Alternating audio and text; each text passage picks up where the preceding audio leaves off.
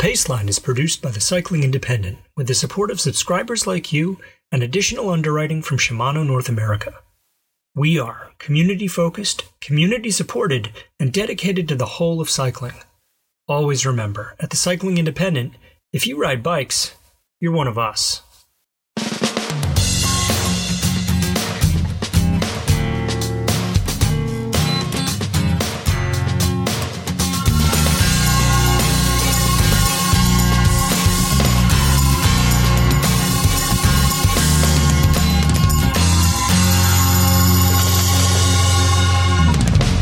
From the Cycling Independent, this is The Pace Line, the podcast on two wheels.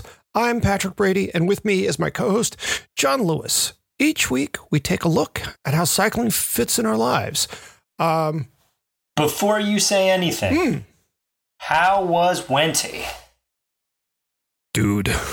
I mean, like, dude. Dude. I mean, okay, so I wasn't actually the the the least racer type person there. Uh, rather amazingly, I completed three laps. Well, That was a surprise even to me. that's 150% more. Wait, 200% more than what I, I was banking on. sorry. Yes, yes. Mm-hmm. Yeah. Yeah. Uh, the writer tries to do math on the fly. and people wonder why we produce a podcast. Uh, yeah. yeah. Um, so, uh, yeah, I, the first lap. So I've actually been working on a piece of fiction that is set there. Oh, crazy thing. Yeah. Uh, and I've wanted to have like really detailed information on that course. And so my very first lap took two hours because I would ride like 100 meters and I'd stop and I'd pull over and take a couple photos. Then I'd ride another 100 meters, pull off the course, let some guys pass, take another couple photos. It takes two hours to do that on an eight mile course if you're me. Yeah. Uh, and people were amazed that like I was getting out of the way long before they were even in range of needing me out of the way. So yeah. n- nobody was like, "Rah, rah, rah, rah." you know, everyone was like, dude, thanks. Hey, you know, and so it made that lap especially pleasant. My second lap, I actually went out and rode. I did that one like an hour after I got back. I took a little break, had some fun. uh, and then uh, had a break for lunch and, you know, hung out with some folks and friends and whatnot. And because I had some company with me uh, up there um, late in the afternoon, um, after most all the racers were completely off the course, we went out and, and did a little lap so that I got to uh, show uh, show them the awesomeness that is Wente. And I mean that that course is so fine. Uh, I mean, how often do you get to do a mountain bike race on a course where there are bermed turns? I mean, speaking for myself, never. Uh, Not once. yeah, I mean, I don't think any place else that I've ever raced is like this. And I mean, yeah, there are just huge sections of the course that are just flat out fun to ride. Never mind the whole racy race thing.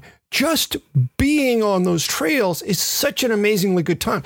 And because Wente is a scout reservation, you know, it's a summer camp, uh, you only get to ride those trails under two circumstances. One, as a racer entered in Wente, and two, as someone who volunteers to do a trail day up there. They'll go up and do lots of trail work on Saturday, and then everybody rides the trails on Sunday and goes home. And I've been trying to do one of those for a couple of years now, but they just never line up with my calendar. So this was my this was the first time I've been on those trails since 2018. So uh, that third lap may have been inevitable in its own right, just because of how much I love the place. Um, It did rain later that day. They actually shortened the race by an hour. Uh, and rain in June in the North Bay is I don't know. It's it's about as uncommon as going to Mars. Uh, Yeah. So that was lovely. It rained. So it all night. happens, is what you're saying, Yeah. but just not that often. Yeah. Okay. Yeah. Uh, it it rained all night, and you know it was wet enough that we were like, eh, let's not tear up the trails and just go on home. But it was, I mean, it's a bike monkey event. Bike monkey events go off like Swiss trains, man. They're just really well run. And it was a lovely location. And the people who go to bike monkey events are awesome bike people. Uh, that was the best weekend of my life, probably in the last year. Well, well, well. Yeah. Yeah. That's a bold statement. I, I may have been a little fond of some company I had with me. Sure. Sure. I understand. Yeah. This isn't that podcast, though. Right. Um, Yeah. Moving right along. moving right along. Should we talk about bikes? Uh, well, we we've started well on that score, but yeah, let's We keep have. it going. Yeah. Um, so uh, after a month or so to shake down the the new mountain bikes we've each acquired, Mhm. we're going to talk about them today. Yeah, yeah. We've been All right. talking about talking about them for weeks, but now we're actually allegedly. Going to talk about Yeah. them. All right. Mine is a light blue. Uh, I forget what the actual name of the color is. Uh, steel blue, maybe. Mhm. Uh, Ibis Ripley. Mm, It's got a 130 mil front, 120 millimeter rear suspension. Mhm. Um, I had it built with a Shimano SLX drivetrain. uh-huh. It has the stock wheel set on it. Uh, the whole thing, as it stands, retails for around 6,500 bucks. I made a few small upgrades, like to the dropper post and the saddle, but it's pretty close to the stock SLX build. Mhm. Um, I bought it as a cross country bike with some ability to take on drops, jumps, and more challenging terrain than I would normally take on on my hardtail. Mm-hmm. Mm-hmm. Uh, before I say too much about this bike, and really there is too much to say for one podcast, I would just like to be crystal clear that the Ibis Ripley absolutely rips. Truth. It's a total shred sled, mm-hmm. which is the cringiest thing you can say about a mountain bike, but also in this case the truest. the, that bike will roll over anything with enough speed, and it is more agile than I expected any full suspension bike to be. So I'm having a lot of fun on this bike. Mhm. Mhm. Okay. In terms of review, that's really what I have to say. it's not a very deep analysis, but the bike is killer. There are a few things that keep me from saying more right now. The first is that I have not ridden so many full suspension bikes that I feel like I have the authority to break this one down in minute detail. Mhm. The second is that I have there's no control in the experiment I'm doing with this bike. Um, it's, it's a new bike to me, which means I'm learning how it moves. So that's the experiment. On top of that, it's a mechanical shifting drivetrain where I've been riding electronic for a few years. Mhm. I've moved from clipless pedals to flats. Mm. I'm running wider, more aggressive tires at a lower pressure Mhm. really the whole setup is brand new to me and that keeps me from being able to give you kind of nuanced insights beyond dude it rips Uh, yeah, all true. Having said that i find it remarkable that i can throw all that change into the mix and still love every minute of riding this bike Mhm. Mhm.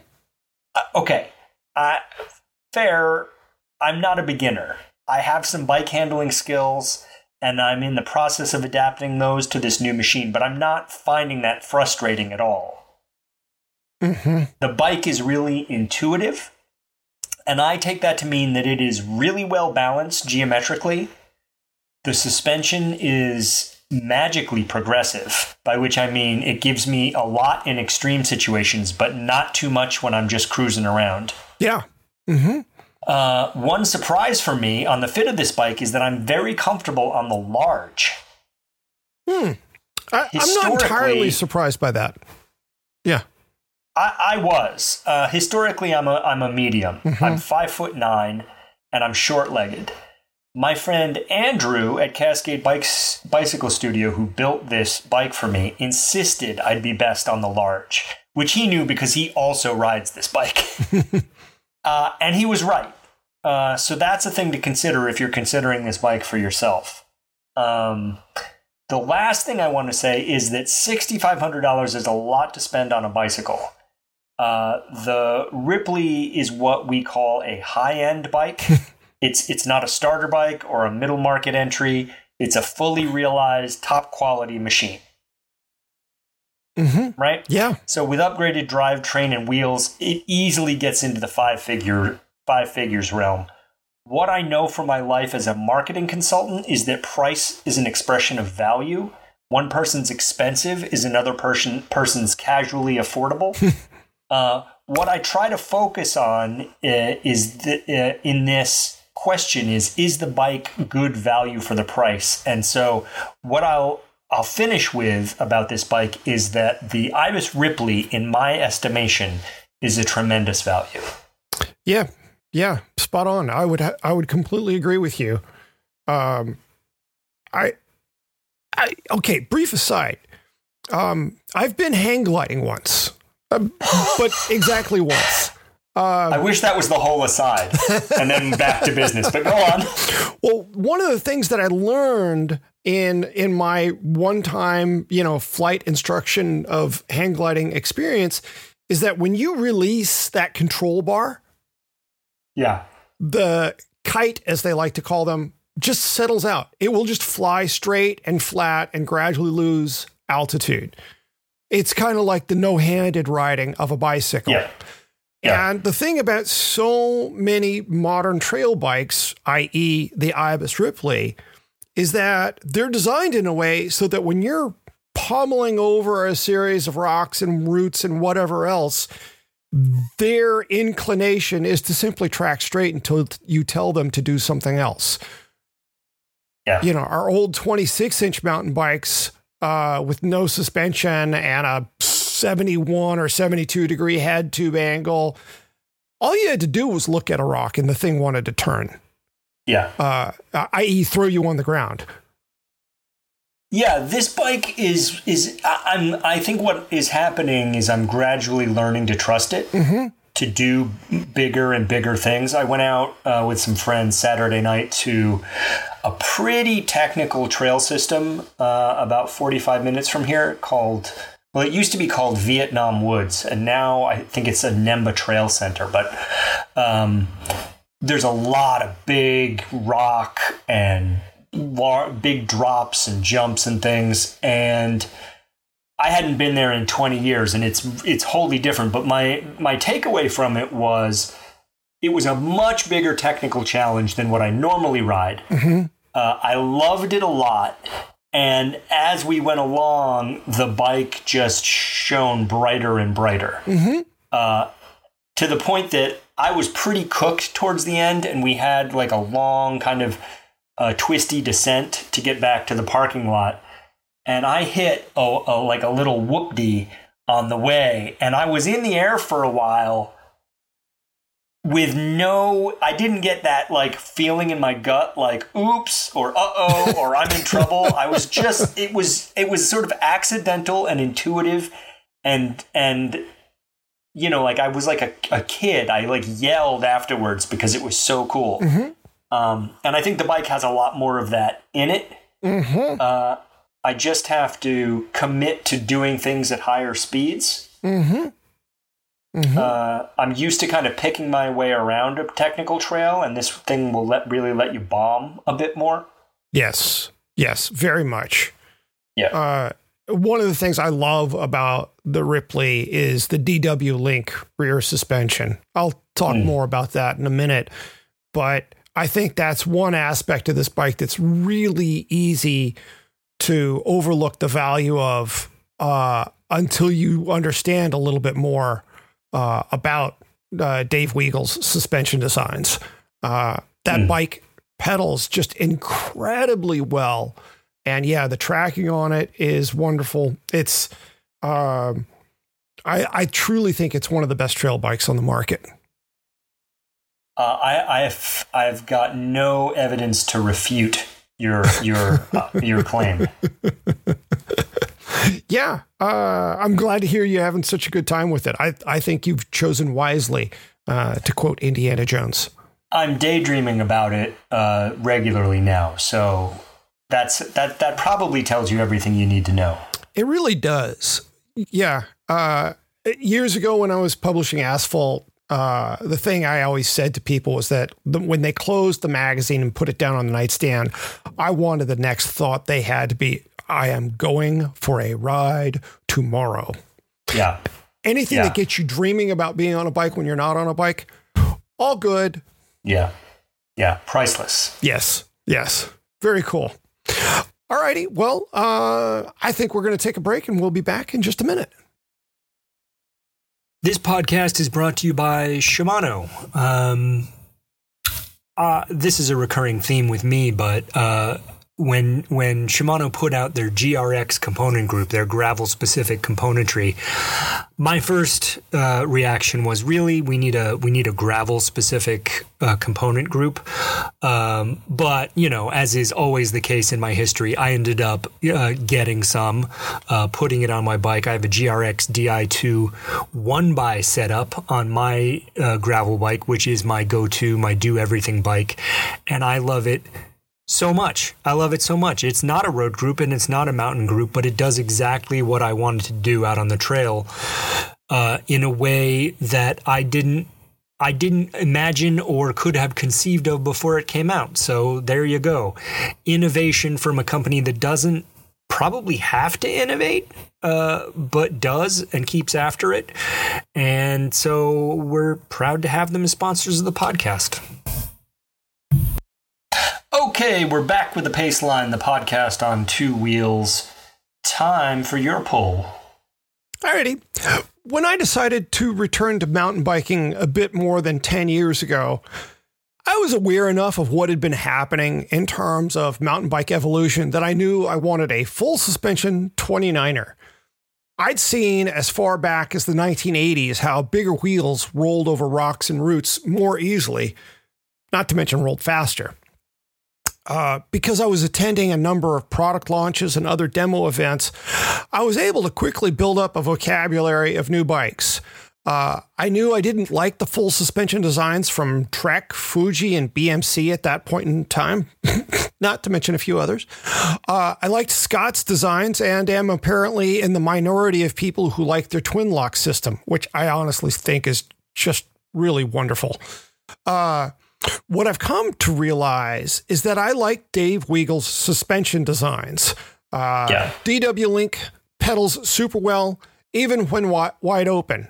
Um, I had an Ibis Ripmo, which is the big brother to your bike, um, as well as a Pivot Mach 4 SL. And the Ripmo, I will say, pedaled better with a 145 rear shock than some 120 bikes I've been on. Uh, the Mach 4 SL was absolutely the most efficient pedaling full suspension bike I've ever ridden, but you know, 100 millimeters of rear suspension. Uh, I should stop and mention that uh, DW Link is used on Pivot and Ibis and not many other brands out there. Very few brands have licensed that design. And I just don't know why. It's that good.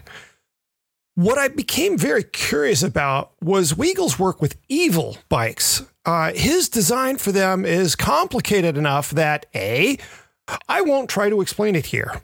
And B, I'm not sure I could fully explain it even if I tried. Uh,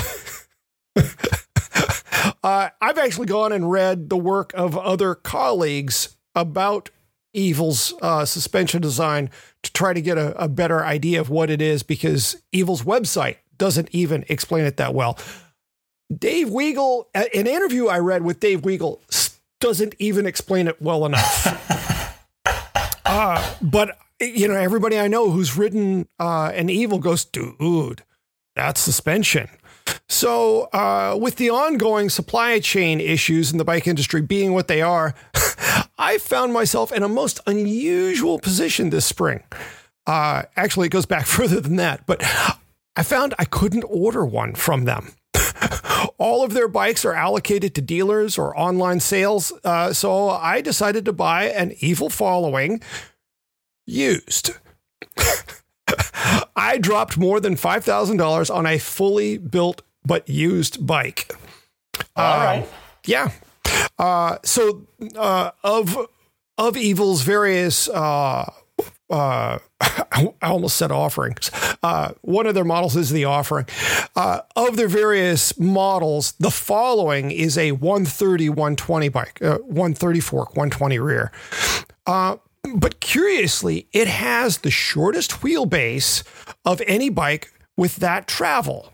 Uh, so far as I found, and I am precisely the sort of uh, nerd geek that will create a spreadsheet with head angle, wheelbase, bottom bracket, drop or height, uh, front and rear, uh, suspension travel, and, and uh, if I didn't already say it, wheelbase. I'm glad that you um, you uh, used that portmanteau nerd geek because I don't think either one on their own would have been sufficient to describe what you just Yeah, said. But go on. yeah. Someday there will be rules against people like me. Uh, in some cases, there may already be. Uh, so I was very curious about this bike because I ride on a trail system that frequently has really tight, twisty turns. It's kind of old school cross country. Um, so having a bike with a really short wheelbase uh, meant that, you know, it would, with that amount of travel, it would be very capable, but it would also corner more like a 120 100 bike uh, because that's the realm of wheelbase it was getting into. Like you, I'm still just getting to know this bike. And I don't think I've got the suspension fully dialed even yet.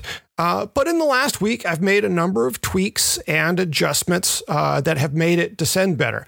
As a matter of fact, I made tweaks between each of my laps at Wente this past weekend. Um, yeah. And, and I, you know, I'm not finished. So, yeah, this past weekend, I went up to Mendocino County to Bike Monkey's eight hours of Wente. I did three laps. I cannot say I raced. Um, the reason I mention this is there is a descent after the first big climb that is more of a test of nerve than actual technical skill. Uh, it's kind of wide open. It, you know, it's a fire road, but there is a single track line on it that is narrow and grooved, and to roll it with ner- with no brakes requires a bit of nerve. Uh, because you know, if you're not in that line, I don't know. Hopefully, your bike would roll out of it nicely, but the groove is grooved. Yeah. Uh, in that section, the following sailed down it, and I didn't even feel the braking bumps in one location. The it was one of those things where you're so in the moment and so calm that you're kind of utterly devoid of thought. And then there comes a moment where it's like, wait, I am flying. Yeah.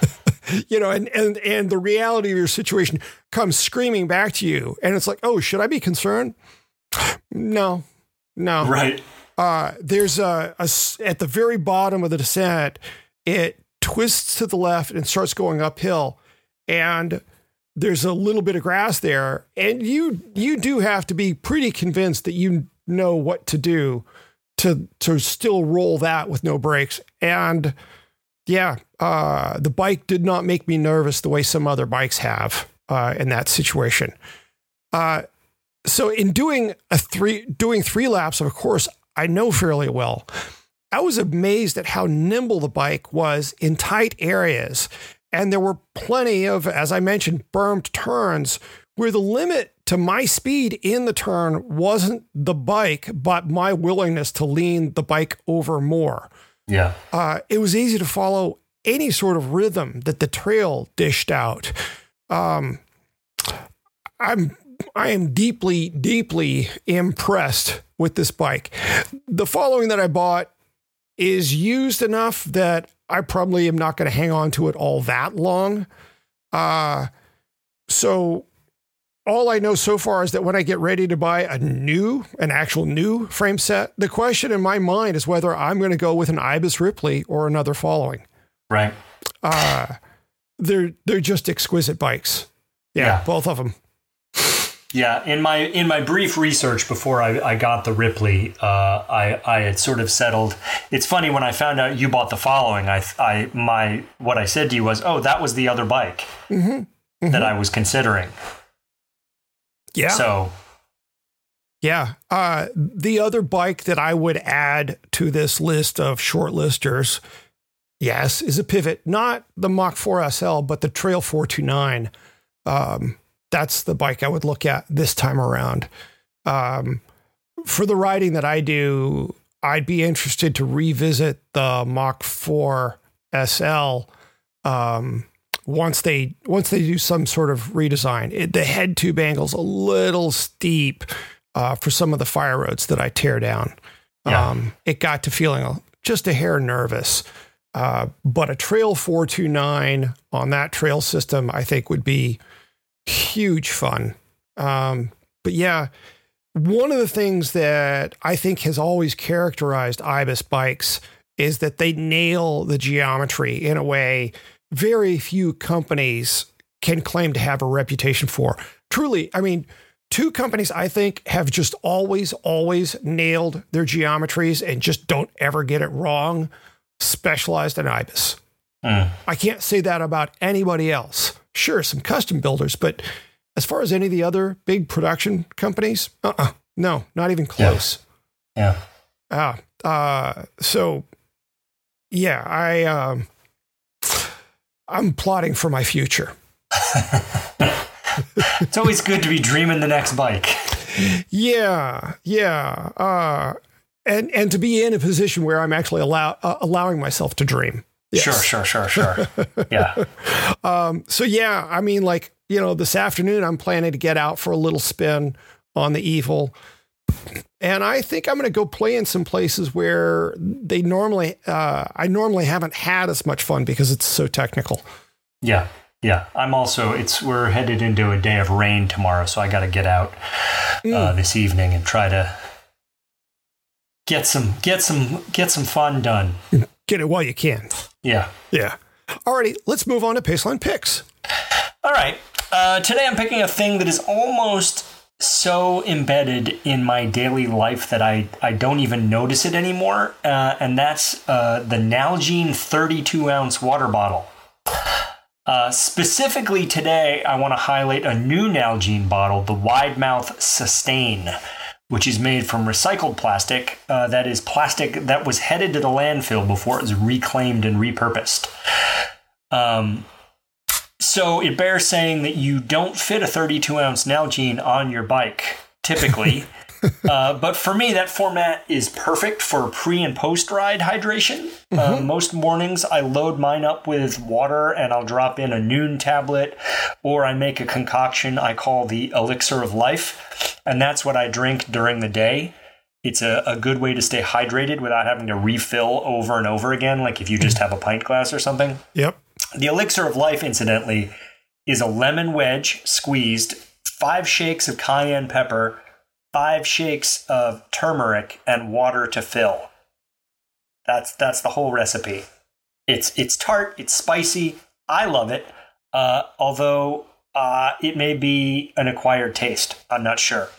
Anyway, uh, I also like to prep a Nalgene for after I ride uh, with either recovery drink or again the elixir of life. Uh, but I load it with ice, so I uh, get that all set up. I go out on my ride. I get back. Either I get back to the car if I've driven to a trail system, or I get back home. Uh, and my my I have this terrible impulse to drink coffee at all times, uh, You- so I always you make really coffee. do. Yes, I really do. Uh, so I'm uh, as I'm making that coffee, I break into the the after ride Nalgene, and that keeps me from um, not drinking a diuretic coffee while also sweating, uh, which is not a, an authorized recovery technique. But uh, the Nalgene Sustain comes in 17 colors because even What? water bottles have style, I guess. Wait, I Yeah. thought there was a law somewhere that said Nalgene bottles had to be that blue. Uh, no. Uh, my in fact, my current one is purple. Um, yeah. the the one that it replaced had things at the bottom of it that I couldn't identify uh, and didn't want to submit to a, lab. But regardless, this new one is lovely and clean. Uh, yeah, it comes in 17 colors and it costs $15.99. Oh, that's really reasonable for something that's so very reusable. Yes, yes. Given you what should, you can you, now spend on a standard water bottle. Yes. Yeah, and the Nalgene is like BPA free. It's you know, it's like the thing that you uh, want to be drinking out of. It's the right size. It's the right. It's just it's part of my life. Uh, yeah. And I just I don't know how. If you took it away, I'm not sure how I would function.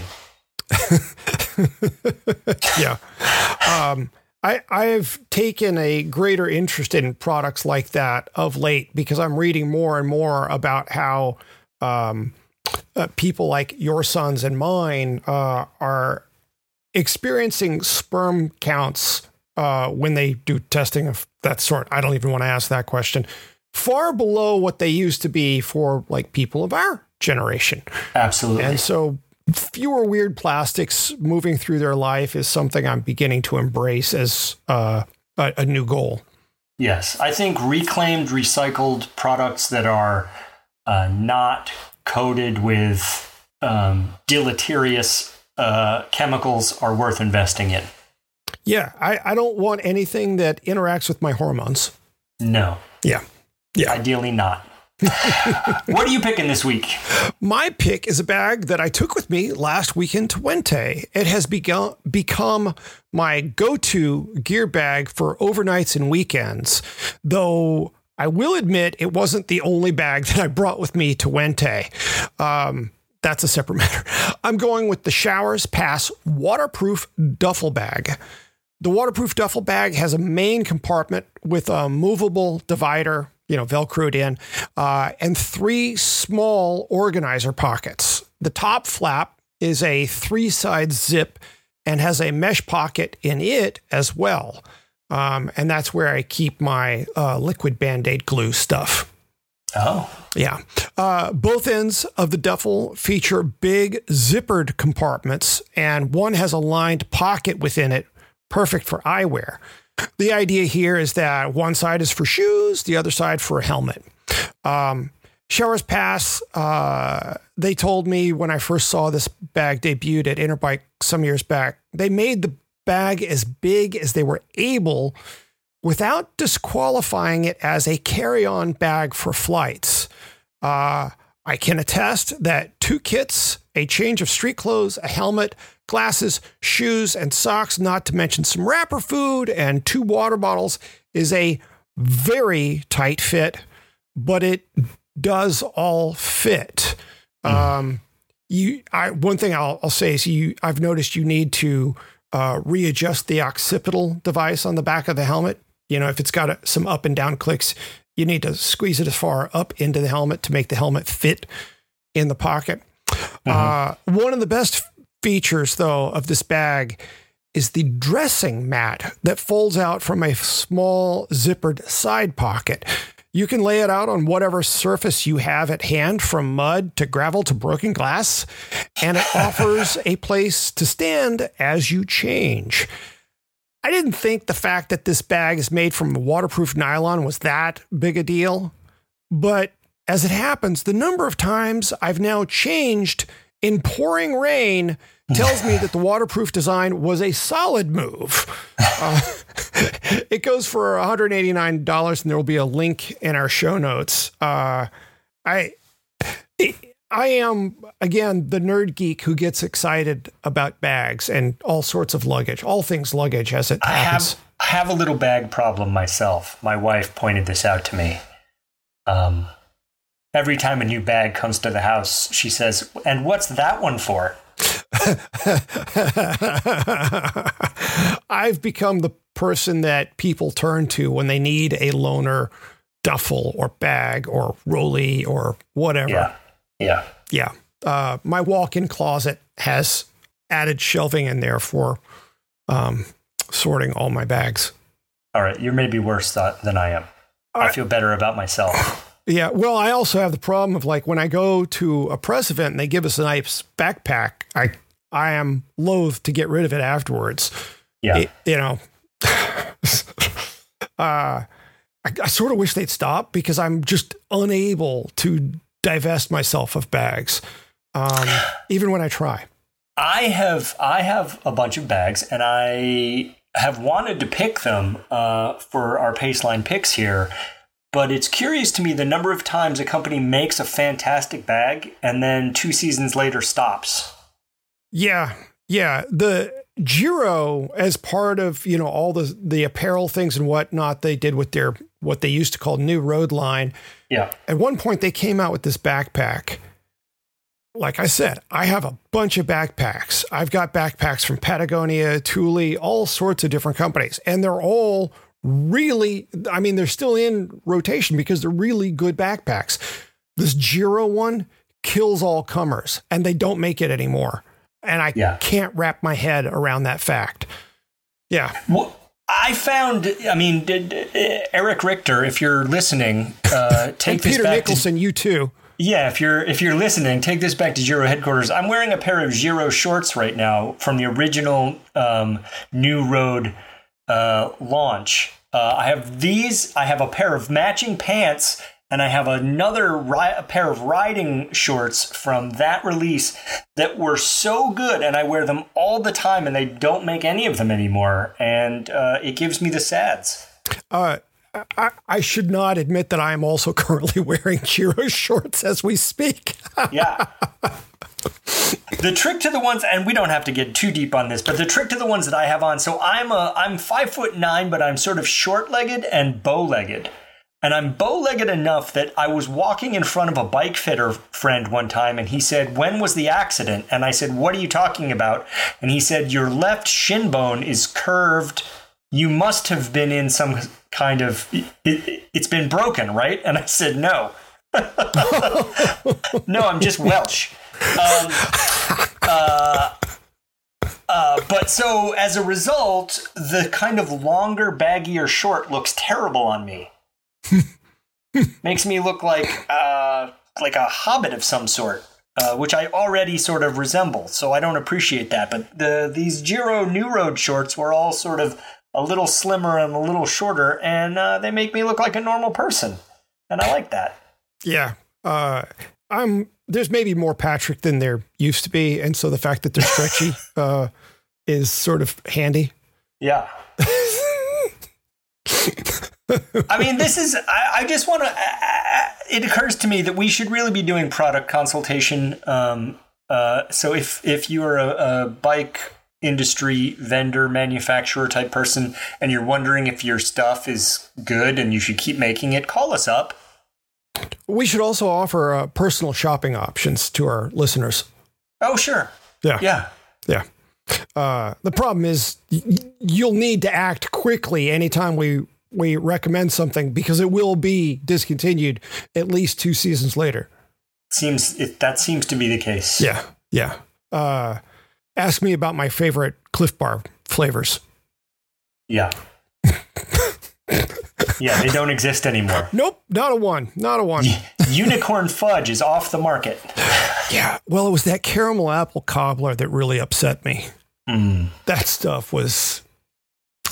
yeah. What What do I know about good tastes? Yeah. Alrighty, that's a wrap on another episode of the Paceline. Uh, you're going to be headed back out to what used to be uh, Vietnam uh, there anytime soon?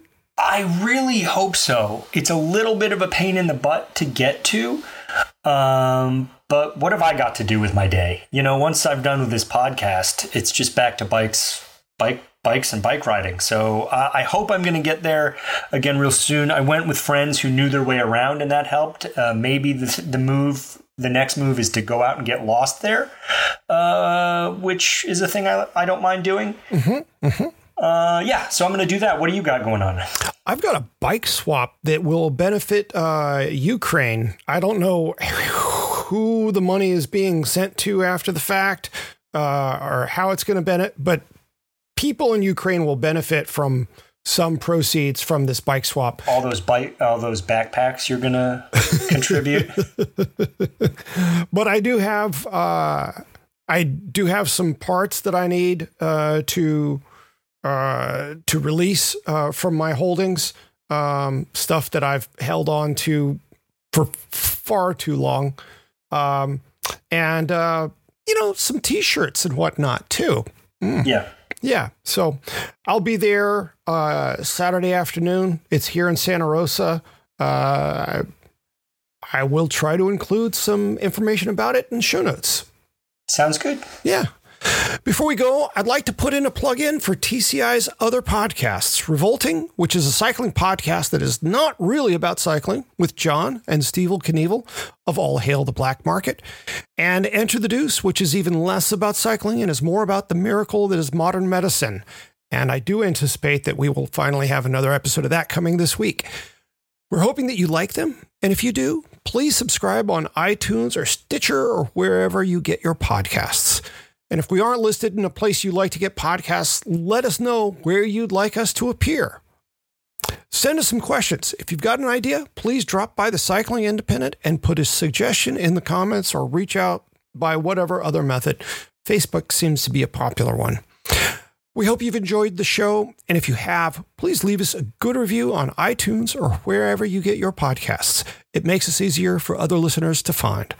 Until next week, I'm Patrick Brady with John Lewis. Thanks for listening to The Paceline.